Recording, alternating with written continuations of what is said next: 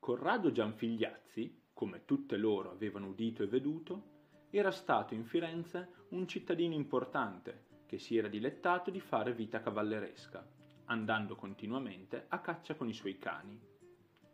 Egli, con un suo falcone, aveva ammazzato una gru presso Perentola. Vedendo che era bella grassa e giovane, la mandò al suo cuoco veneziano, chiamato Chichibio, dicendogli che l'arrostisse ben bene per la cena. Chichibio, che sembrava un sempliciotto, preparò la gru e la mise sul fuoco e, prontamente, la cominciò a cuocere.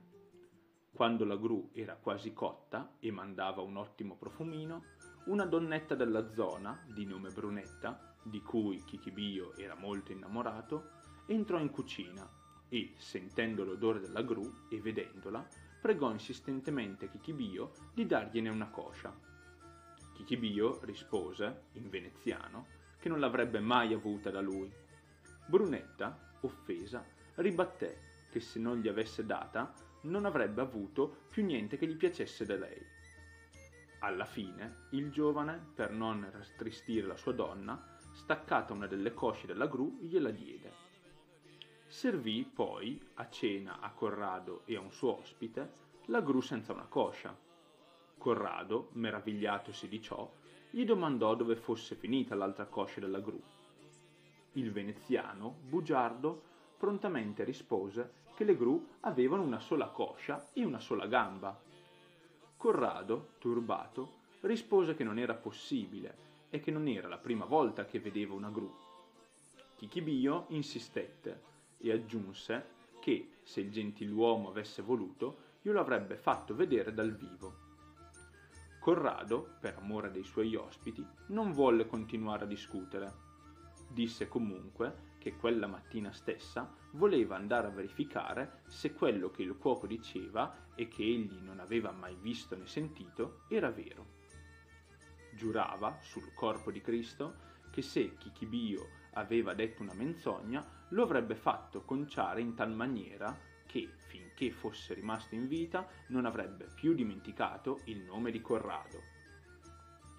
La mattina dopo, sul far del giorno, Corrado, la cui ira non era ancora svanita per il sonno, si alzò e domandò che fossero portati i cavalli. Fatto montare Chichibio su un ronzino, lo condusse verso il fiume, sulla cui riva ogni giorno all'alba si vedevano le gru. Precisò che avrebbe presto visto chi aveva mentito la sera precedente, se Chichibio o egli stesso.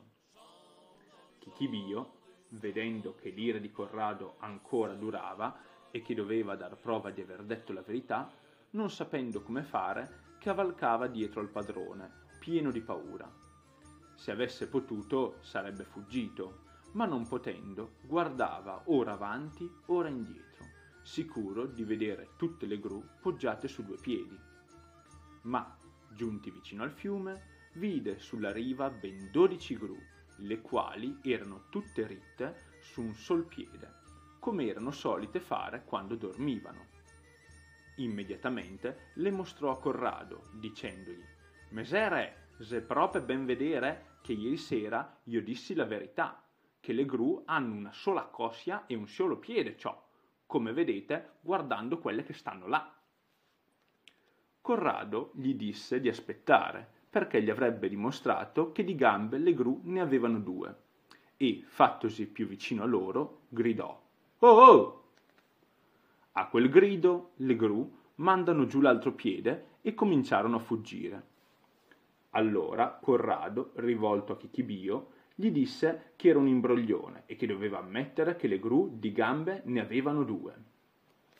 Chichibio, sbalordito, non sapendo egli stesso da dove gli venisse la risposta, replicò: «Mesere, se è vero, ma voi ieri sera non gridaste oh oh, come se aveste gridato come adesso, le gru sicuramente se ha tirato fuori l'altra coscia e l'altro piede, come hanno fatto queste, ciò». A Corrado quella risposta piacque tanto che trasformò in allegria e in riso tutta la sua rabbia e rispose che Chichibio aveva proprio ragione. Così avrebbe dovuto gridare la sera prima.